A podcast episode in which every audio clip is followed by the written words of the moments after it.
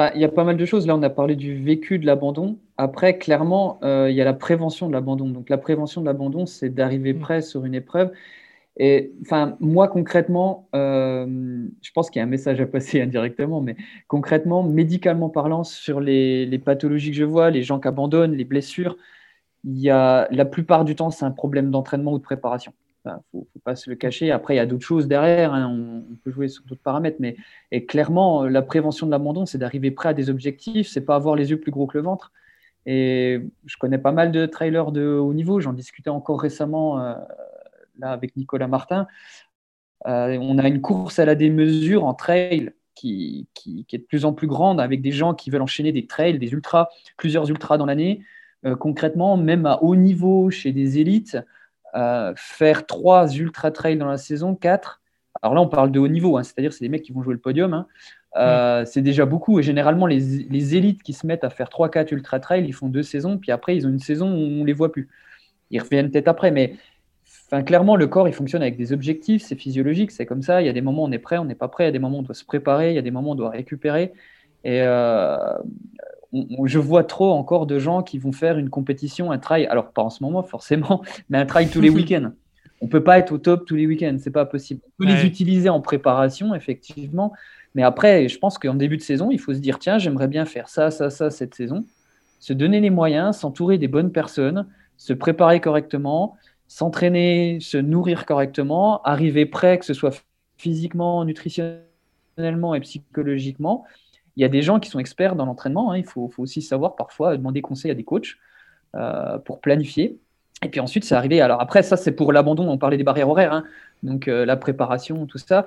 je pense qu'il ne faut pas avoir les, yeux plus gros que le ventre. Les barrières horaires en France, euh, malgré ce qu'on peut dire, elles restent quand même relativement souples. Alors je sais que ça va être difficile à entendre par rapport à, à d'autres.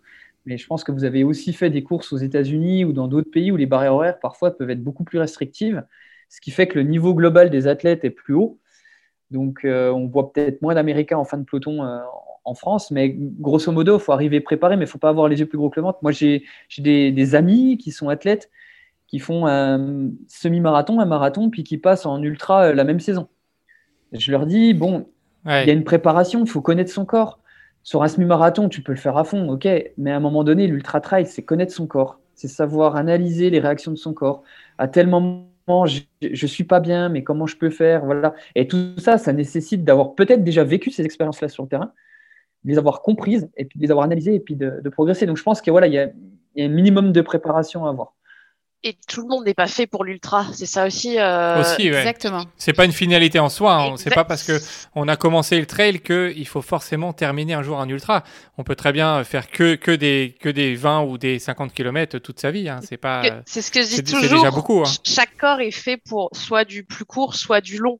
Après, chacun doit se connaître, savoir sur quelle distance il prend plaisir, parce que la base, c'est de garder le plaisir et de pas. J'en connais qui, qui s'acharnaient à essayer de faire des ultras, et alors qu'ils étaient malades à chaque fois euh, à deux tiers du parcours, mais qui s'acharnaient à continuer alors que ils avaient un super niveau sur du plus court distance. Mais voilà, il y a un effet de mode, faut faire de l'ultra, donc euh, et c'est dommage parce que bah, c'est des préparations inutiles et c'est des souffrances euh, et des, des, mises en danger euh, inutiles. Quoi. Donc c'est vrai que c'est faut relativiser. Bah, juste pour rebondir là-dessus. Ouais, désolé, juste pour rebondir là-dessus, euh, j'en discutais avec, pas plus tard que la semaine dernière, avec Patrick Board, que vous connaissez sûrement. Ouais. Il a gagné pas mal de, de, Alors, lui, pour le coup, c'est vraiment de l'ultra-endurance.